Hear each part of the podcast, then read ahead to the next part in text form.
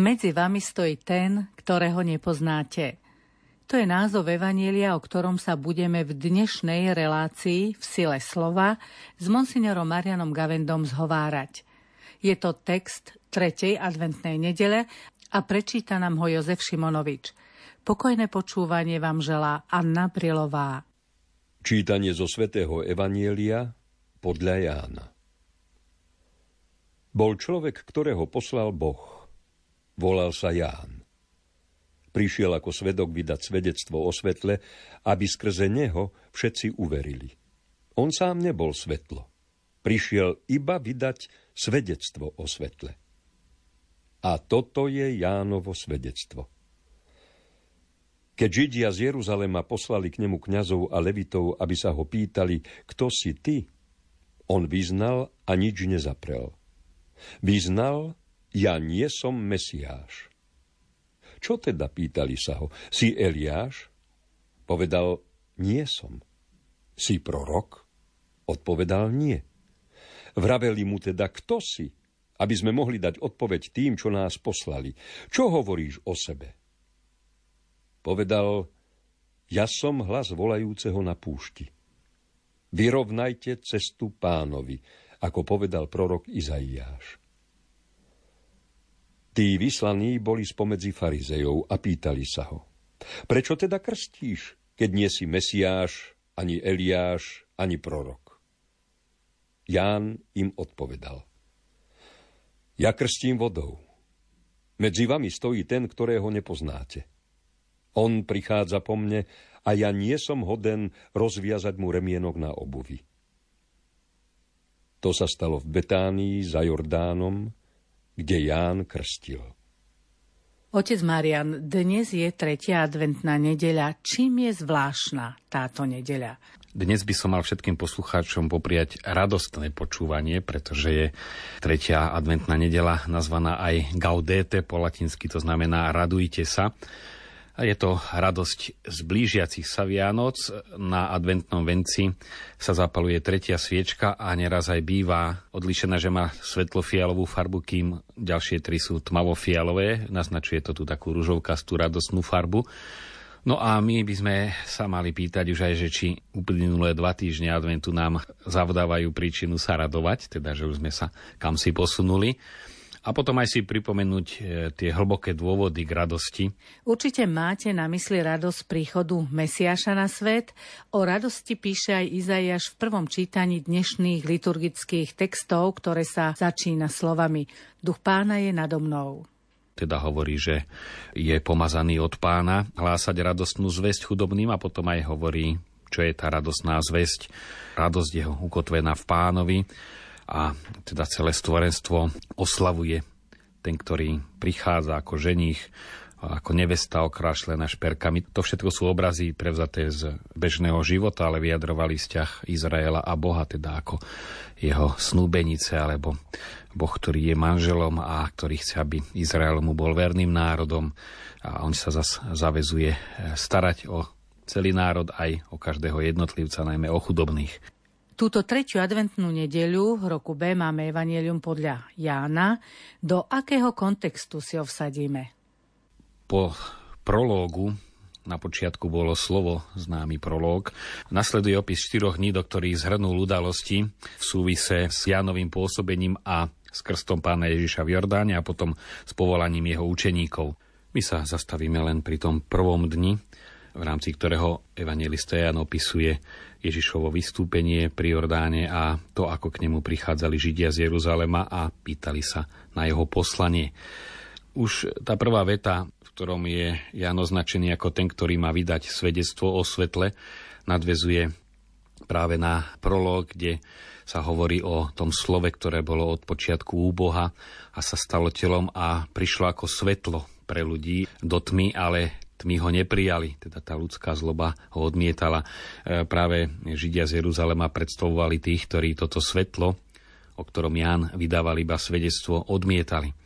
To, čo je tu zaujímavé, že evangelista Ján prezentuje Jána Krstiteľa ako svetka a hovorí to v prítomnom čase, toto je svedectvo. Nehovorí v minulom, že takto vydal svedectvo. To znamená, že to svedectvo je trvalé. To svedectvo neplatilo len pre Židov, ktorí sa ho z Jeruzalema prišli pýtať, e, prečo krsti v Jordáne, ale to je trvalé svedectvo, ktoré Ján vydal o Kristovi. No a nazval sa vlastne niečím, ako my máme v noci mesiac. Mesiac nemá vlastný zdroj svetla, ale odráža svetlo od slnka. Takým niečím bol aj Ján a bol tým, ktorý pripravuje cestu pánovi. Skúsme sa zastaviť pri slove svedectvo. Kto je to svedok? Čo je svedectvo? Svedectvo je niečo, čo je priebežné. Církev je poslaná vydávať svedectvo. Aj učeníci a apoštoli po zmrtvých staní sa predstavili ako svetkovia vykúpenia. Tí, ktorí s ním jedli, pili, ktorí videli ho zomrieť a s ktorými sa stretal po zmrtvých staní.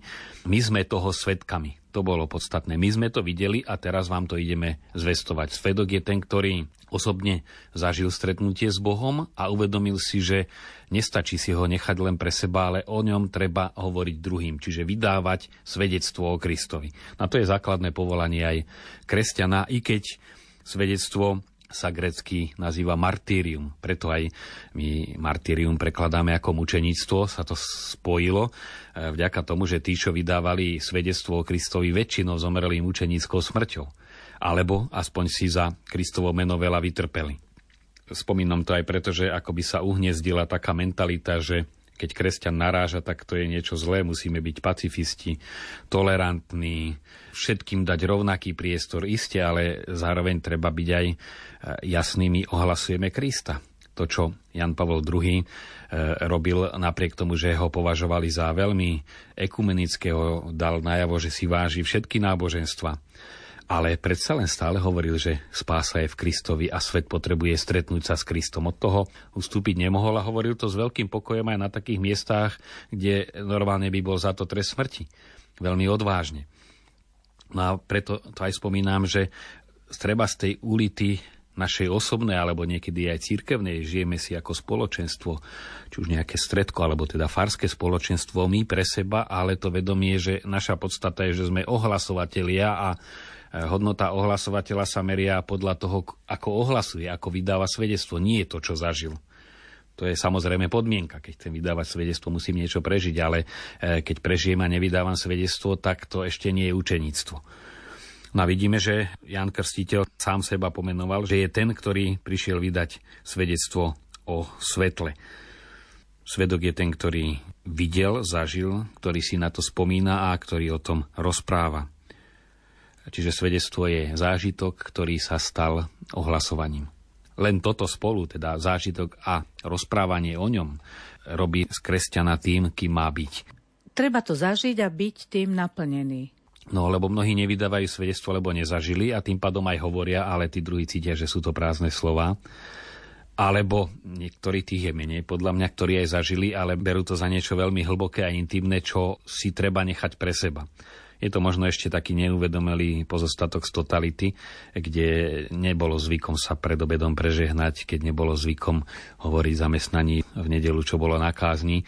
A ako si z toho sa to prenieslo, že to sú veci, o ktorých sa nehovorí. To sú moje vnútorné. A potom je to aj možno naša slovenská spiritualita, ktorá je skôr stavaná na vzťah ja a Boh, než my a Boh. My spolu a Boh. To je skutočné kresťanstvo. Prečo Židia poslali z Jeruzalema za Jánom Krstiteľom kňazov a levitov, aby sa ho opýtali, kto si ty, čo mali za ľubom? Neposlali ich preto, že by sa chceli stať Jánovými učeníkmi.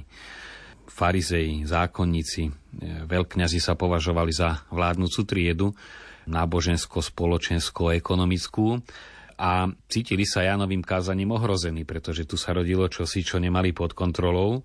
A mm, to je tá otázka, čo tu robíš, čo si to dovoluješ v tomto zmysle, to kto si ty. To bolo vyšetrovanie, nie učeníctvo. Učeníci išli za Ježišom krátko po krste. Pane, kde bývaš? A tiež sa ho pýtali, ale pretože chceli byť s ním. Ale tu na sa pýtali Jána, čo si to dovoluje bez e, súhlasu a bez kontroly e, autorít, ktoré sídli v Jeruzaleme, ohlasovať, žiadať krst pokánia, prečo krstí, koho ohlasuje. No a tu naozaj základný postoj je, že tam nebola dobrá vôľa. Lepšie to vyznie v češtine, ale e, bola tá e, klasická formula, keď niekoho zatýkali. Mm, ste zatknutí v mene zákona a potom cokoľvek vypovíte, bude zapsáno a použito proti vám. No to je typický postoj vyšetrovateľa, že nachytať na obvinenom dôkazy, že je človek, ktorý si zaslúži odsúdenie. A toto bol prístup farizejov, saducejov, zákonníkov, e, ktorí chceli stále Ježiša len obviniť. Ak dohľada na druhom chyby, nikdy na ňom nedá to dobre. Ani na Kristovi nenašli. Bol dokonalý a nenašli na ňom nič dobre. E, o to menej na kresťanovi. Takže tu je e, do určitej miery prirodzené, že tí, ktorí odmietajú Ježiša, odmietajú aj svedectvo o ňom. Odmietali ho už prvne, že Ježiš prišiel, odmietali ho v Jánovi, Odmietali ho, keď Ježiš verejne pôsobil a odmietali ho aj keď vstal z mŕtvych. Hoci tu sa stále naplňajú tie paradoxy dejín, že fakticky, keď Ježiš bol uložený do hromu, tak prvý, kto uveril jeho slovám, že stane, boli práve e, zákonníci a veľkňazi, lebo e, nikdy sa neplatí strážca strážiť niekoho, kto je mŕtvý, toho netreba strážiť. Oni sa zrazu začali báť, že veď on povedal, že stane. Oni si spomenuli a učeníci si nespomenuli, tí odchádzali preč, boli sklamaní. Že to sú tie paradoxy, že Boh si nakoniec to svoje dielo dosiahne aj cez tento nepriateľský postoj. Otázka je, či sa my zaradíme medzi jeho učeníkov, alebo medzi tých, ktorí idú na ňom hľadať chyby. Vidíme, aká bola reakcia Jana Krstiteľa on vyznal všetko, čo mal vyznať a nič nezaprel. Dokonca povedal viac, než sa ho pýtali. Vyšiel s celou pravdou von. Nielen nepovedal, kým nie je, nie som Mesiáš, ale aj povedal, kým je. No a toto je veľmi dôležité, tieto dve základné definície mať aj každý sám o sebe. Vedieť, kým som, ale vedieť aj, kým nie som. Ono sa to zdá samozrejme, ale v praxi to také samozrejme nie je, pretože my sa veľmi ľahko e, identifikujeme so všeličím, čo by sme chceli byť a myslíme si, že sme jednak dobrí kresťania a ešte rôzne podľa okolností v zamestnaní, v rodine, za všeli, čo sa považujeme, vedieť, kto nie som, čo nie je naša úloha, napríklad posudzovať súd prenechajte Bohu a my súdime, čiže my nemáme byť sudcami, ja nie som sudca, na to je Boh. Nemáme byť tí, ktorí predpisujú Bohu, čo má robiť, ale majú sa zaujímať, to je učenícky postoj. Čiže toho, čo nie som a predsa sa do toho štelujeme do takej pozície je veľmi veľa. Alebo ja som si pánom času, a možno Pánu Bohu dám tú nedelu. Nie sme si pánmi času, nie sme ani pánmi života. To je ďalší omyl, ktorý je veľmi rozšírený. Veď ja rozhodujem o živote. Či už sa to premietne v krajnej miere o živote druhého, treba z matka dieťaťa, nie budúceho, ale už skutočného alebo eutanázia v dnešnej dobe čoraz aktuálnejšia. My sme pánmi života, veď človek má právo rozhodnúť. A to je robenie sa niekým, kým nie som. Na druhý mantinel je vedieť, kým som akým mám byť. Teda jednak, že sme stvorení na Boží obraz a len v tej miere, v akej necháme vstúpiť do svojho života, sa staneme aj my sami tým, kým máme byť, pretože my máme byť Kristoforos, teda tých, ktorí nosia Krista v sebe, v ktorých Kristus žije, ktorí sa jeho duchom nechajú preniknúť. A to je identita kresťana a v tom je aj veľkosť človeka. No a toto máme byť, to je to, kým som. Jan to vedel jasne, aj kým nie je, ale že je tým, ktorý má byť hlasom, vyrovnajte cestu pánovi.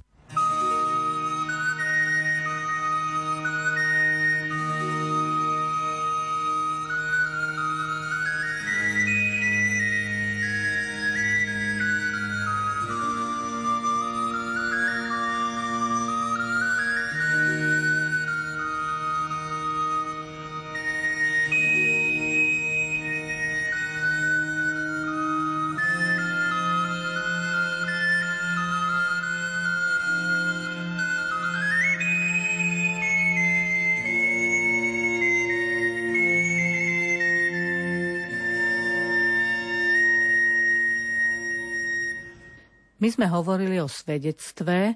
Pozrieme sa teraz na to, čo znamená to ohlasovanie Krista a viery, teda konkrétne to ohlasovanie. To, prečo do liturgie 3. adventnej nedele je zaradená práve táto časť Janovho Evanielia je práve v tej kľúčovej vete pripravte cestu pánovi, lebo to bolo to, čo hlásal Ján, to podstatné, aby ozaj pripravoval cestu pánovi on sám, ale aj pripravoval ľudí na Ježišov príchod. No a to je vlastne aj náplň adventu liturgického, keď my sa pripravujeme a pripravujeme cestu pánovi, ktorý nepríde až 24 decembra pri štedrej večeri ani cez polnočnú, iba ani cez pastierskú omšu, ani cez slávnostnú. To je Ježiš, ktorý prichádza stále. Aj cez advent už prichádza Ježiš. Advent je ale čas prípravy. Isté, advent je čas prípravy, ale to vstupovanie Ježiša je už priebežné aj cez advent a má vyvrcholiť oslavou jeho narodenia a mala by to byť aj oslava, keď teda prepukne to stretnutie sa s ním, to narodenie sa v nás, kedy ho slávime, ale slávime to, čo prichádza. By som to možno prirovnal skôr k svadbe, ten chlapec a dievča alebo muž, žena sa nestanú blízkymi až v okamihu sobáša. To je postupné približovanie sa, až to príde k tomu momentu svadby. No a to je niečo podobné aj v advente, že to zbližovanie sa s Ježišom už je priebežné, no ale v miere, ako prebieha toto zbližovanie, keď sa vrátime aj k tomu príkladu, že niektorí ani nemajú nejaký extra hlboký vzťah a sa zoberú, niekedy sa musia, niekedy si myslia, že sa majú radi a majú radi len každý seba. No ale od tej miery toho vzťahu záleží aj, čo potom tá sviatosť alebo aj civilná svadba im prinesie. Bez toho zblíženia vnútorného ten vzťah nemôže byť hlbší. Preto to také podvedomé odkladanie, že Vianoci budú až 24. Mnohí si myslia, hoci to už je 25. ale podľa biblického chápania deň začína večer vešperami, to už je vigília Sviatku narodenia pána, ktorý je 25.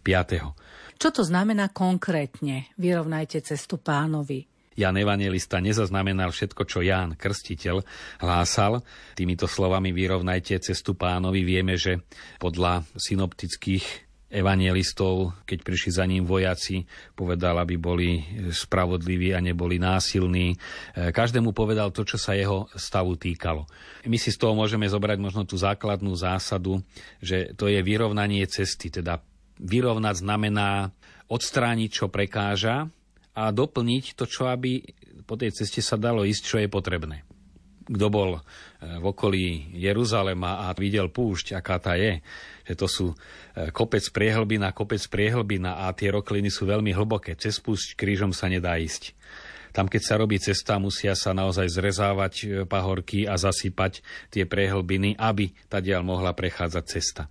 A v tomto kontexte vyrovnajte cestu pánovi, každý kopec nech sa zníži a každá dolina nech sa vyplní, tak je to človeku veľmi jasné. Čo to znamená v praxi? Tie dve základné dimenzie odstraňovať, čo prekáža, to je vlastne tá kajúca prax, ktorej cieľom nie je nejak odčiniť vlastnou nejakou námahou a utrpením svoju vinu. Tu odčinil Kristus svojou smrťou, ale cieľom pokánia je odstrániť to, čo bráni, aby Kristus v nás žil aj po spovedi. To pokánie má znamenať e, odstraňovať to, prečo som sa dopustil nejakej chyby. Jednak odstraňovať či už zlé návyky, to, čo človeka vedie k zlému, alebo čo ho spútava príliš. Sme veľakrát hovorili o potrebe týchto predsavzatí, či adventných alebo pôstnych. Je to u každého niečo iné, vždy je to niečo konkrétne, abstraktná prekážka neexistuje v ceste. Buď tam máte nejaký kameň, alebo tam vyjde, keď ide o svetú zem, nejaké stádo oviec, ale tá prekažka je konkrétna, alebo tá jama je hlboká, alebo sú tam skaly, piesok. A každý má čosi, čo je tou prekážkou. No a potom je to nedostatok. Tých myslím si, že je ešte viac. Ak by som z toho, čo pozná, chcel byť konkrétny, e, je to stále predsa len tá tendencia dať prednosť aktivitám, než tomu stíšeniu a času pre Boha to v rôznych podobách, ale dolieha, trúfne si povedať, na každého v dnešnej dobe. No a preto aj možno to pripraviť cestu pánovi znamená v našom prípade e, dokázať si vytvoriť tento priestor. To, čo by malo byť náplňou adventu, sme hovorili o tom aj pri prvej adventnej nedeli. Každý deň adventného obdobia niečo veľmi konkrétne e, robiť, aby pán prichádzal. Či už si povedať, budem čítať sväté písmo, alebo si nájdem každý deň čas na modlitbu, alebo zastaví sa v kostole na krátku adoráciu. To je podľa možností, ktoré človek má. Čiže nielen odbúravanie toho, čo nám škodí. Niekto je závislý na televízii, tak si povie, budem menej pozerať televízor, alebo tieto rôzne aké zlozvyky a neresti, ktoré tiež prekážajú, ale dôležité je nielen odbúravať to, čo nás vedie k zlému, ale vytvárať priestor, aby ozaj skutočne sme sa stretali v ňom s Bohom, lebo bez tohto stretnutia všetko ostatné stráca vlastne na tom základnom zmysle. Som e, čítal peknú myšlienku od eh, Viktora Frankla a som ju spomenul len tak e, v inom kontexte študentom. A keď som sa pýtal, čo si z minulej hodiny zapamätali, tak e, jedna študentka povedala, že práve túto myšlienku, totiž, že šťastie nemôže byť našim cieľom. Šťastie stretáme pri ceste za našim cieľom. Čiže náš cieľ života je jedna vec a popri tejto ceste je šťastie a radosť. Ale keď sa človek upriami, že chcem dosahovať šťastie a radosť, nejde po ceste k svojmu cieľu a nikdy ho nestretne. Lebo to šťastie a radosť je pri jeho životnej ceste. No a myslím si, že tento seba klam je veľmi aktuálny aj čo sa týka Vianoc, že my chceme dosiahnuť vianočnú radosť, vianočný pokoj, No ale to nepríde. Keď pôjdeme za pokojom, tak ho nenájdeme ani za šťastným Vianoc. My musíme ísť za Kristom, vytvárať si ozaj priestor stretania s ním a toto príde ako sprievodný jav, ktorý je pri ceste. Ale keď e, budeme len samotné šťastie hľadať a ešte dokonca len v tých vonkajších veciach, tak sa s ním obídeme. V Evangeliu sme počuli, že Jánovi krstiteľovi vytýkali, že krsti. Prečo mu to vytýkali? Treba rozlíšiť, že Jánov krst bol e, krstom pokánia a nie krstom, ako ho ponímame v tom sviatostnom význame, že to je síce cez ten obrad liatia vody, ale je to žitie Boha v nás, že je to naštepenie sa na Boží život. To je krst e, v duchu svetom, o ktorom hovoril Ján, pretože tá sviatosť e, pôsobí vďaka tomu, že duch svetý preniká dušu človeka, ten duch svetý, ktorý Otca spája so synom a zároveň ale sa spája aj s človekom, to je podstata krstu ako sviatosti. Janov krst bol obradný krst, rituálny, kde tá sila toho obradu nespočívala ani vo vode, ani v duchu svetom iba, ale spočívala predovšetkým vo vedomí človeka. Čiže človek sa rozhodol zmeniť život a preto vstúpil do vody a dokonca do vody Jordánu, ktorá pre Židov mala veľmi jasný symbolický význam prechodu zo zajatia do zaslúbenej krajiny. Jordán ako rieka života. To podstatné pri Janovom krste bolo rozhodnutie zmeniť svoj život, vyrovnať tie chodníky a toto bolo len vonkajšie gesto. To treba rozlišovať. Bez toho jej vnútornej ochoty by to nemalo žiaden význam. Treba aj povedať, že my máme aj v praxi katolíckej viaceré obrady, ktoré nie sú sviatostné rituály a e, treba ich správne chápať. Napríklad prežehnávanie sa svetenou vodou. To nie je nejaká mágia, ale to je vedome, tá voda je posvetená a človek v tej chvíli, keď si uvedomí, ja sa chcem nechať preniknúť a prežehnám sa znakom kríža, tak naozaj ten Boh vstupuje. Ale tá voda, to namočenie a to všetko len pomáha zmyslami si uvedomiť to, čo sa deje vo vnútri. Kým pri krste dieťa môže spať, alebo ešte ani nevnímať, aj keď nespí, ale nič si neuvedomuje a ten Duch Svetý zostupuje a pôsobí. V krste je to sviatosné pôsobenie, to je duch v duši. Pri rituáloch je to obrad, ktorý navonok vyjadruje to, čo my cítime sviatosti to, čo Duch Svetý pôsobí, tá voda vyjadruje, ale pri rituáli to, čo my cítime. Je to veľmi dôležité tiež, lebo za mnou často chodia požehnať ruženec. Tam zdôrazňujem, aby si všimli, čo je v slovách modlitby. Pre vieru tých, ktorí budú tieto predmety používať. Čiže nie nejakým donesiem ti z Lúr posvetený ruženec a máš to talizman a ten ťa spraví svetým. Keď ho budeš s vierou používať, preto sa aj žehná, aby ti priniesol požehnanie, aby ozaj sa stal tým prostriedkom spásy. A to je dobre si tak očistiť tieto rituály, aby sme ich nerobili tým, čím nie sú, lebo tým pádom nám nemôžu poslúžiť. Keď sa spolahneme, že to pôsobí samo a nepripojíme sa, tak to nemá význam. Ján odmieta byť prorokom, teda tvrdí to o sebe, že nie je prorok prečo, keď my ho vlastne považujeme za proroka? Samozrejme tým, že Jan Krstiteľ sa nechcel pomenovať prorokom, neznamená, že by ním nebol. Rozdiel medzi ním a prorokmi bolo, že proroci len predpovedali, čo sa stane a u Jánovi to už bolo naozaj to pripravovanie pánovho príchodu a nie predpovedanie. Už je tu a ja bežím pred ním, ten predchodca, prekursor, e, to znamená niečo celkom iné, to už bol ten, ktorý keď išiel král, tak pred ním bežali títo prekursori, tí, čo utekali popredu a ohlasovali, už ide. A toto bolo tá atmosféra Jánova, chce povedať, to už je, ja už mu chystám cestu, čiže on bezprostredne po mne ide. A nie len budem hovoriť, že príde. Takže v tomto smysle, ale že bol prorokom v tom ponímaní, ako máme aj my byť prorokmi, teda ohlasovať ľuďom pravdu, vydávať svedectvo o pravde, tak v tom zmysle bol aj Ján prorokom. Ten prorocký úrad neznamená predpovedať budúcnosť, ale otvárať ľuďom oči. A v tomto zmysle e, naozaj Ján bol prorokom, keď to takto ponímame, že ohlasoval, čo treba spraviť, aby Ježiš vstúpil a každý pokrstený je na proroka pomazaný hneď pri krste. Prorocký krstný úrad, ktorý máme. A spája sa to s tým, čo som hovoril na začiatku o tom, čo znamená byť svetkom. Svetkom znamená presne aj byť prorokom, lebo vydávať svedectvo neznamená len hovoriť o Ježišovi, ale aj čo? Stretnutie s Ježišom znamená pre život. A zase, čo to dalo mne a čo to môže dať druhému. V úvode ste nám prezradili, že dnešná nedela je nedela, ktorá nám hovorí, že sa máme radovať. Aká by mala byť odozva na túto výzvu? Keď sa vrátim k tomu obrazu toho očakávania, naozaj sme to videli, keď Svetý Otec mal prísť, sa vytvorí tá slávnostná, radosná atmosféra, ktorá by mala naplňať túto nedelu.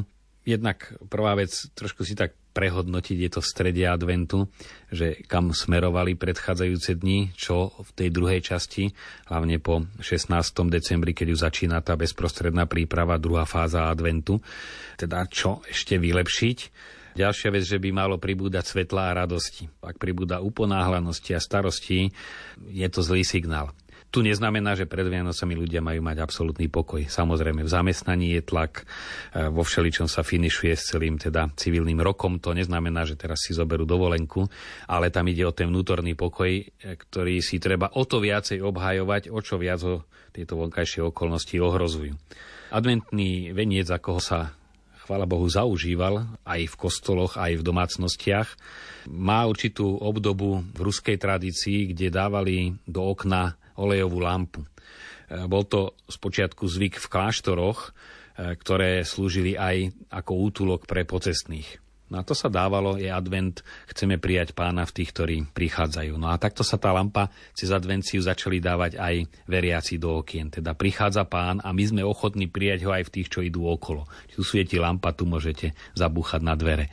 No aby som to spojil, že naozaj tie pribúdajúce sviečky zapálené na adventnom venci by mohli aj toto znamenať tú ochotu aj príjmať eh, Krista, ktorý nielen sa narodil v Betleheme, ktorého budeme oslovať, ale ktorý prichádza aj e, v podobe ľudí, ktorých máme okolo, ktorí niečo potrebujú a hlavne cez Vianoce potrebujú pozbudenie, potrebujú ten príklad, e, čo znamená skutočný advent, potrebujú svedectvo, Znova pripomínam, nie nejaké umelé, násilné apoštolovanie, svedectvo pôsobí potichu, záujem o tých druhých. To je to adventné svetlo, ktoré e, má narastať a pribúdať. No a verím, že práve cez takúto odpoveď na dnešné čítania toho svetla pribudne aj medzi našimi poslucháčmi. Tento týždeň vchádzame do druhej polovice adventu, čo znamená ešte hĺbšie sa ponoriť do tajomstva príchodu Mesiáša. Pokúsme sa ešte viac stíšiť, aby naša radosť, o ktorej sme dnes hovorili, bola úplná. Lúčia sa s vami otec Marian Gavenda a Anna Brilová. Prajeme vám požehnaný adventný týždeň.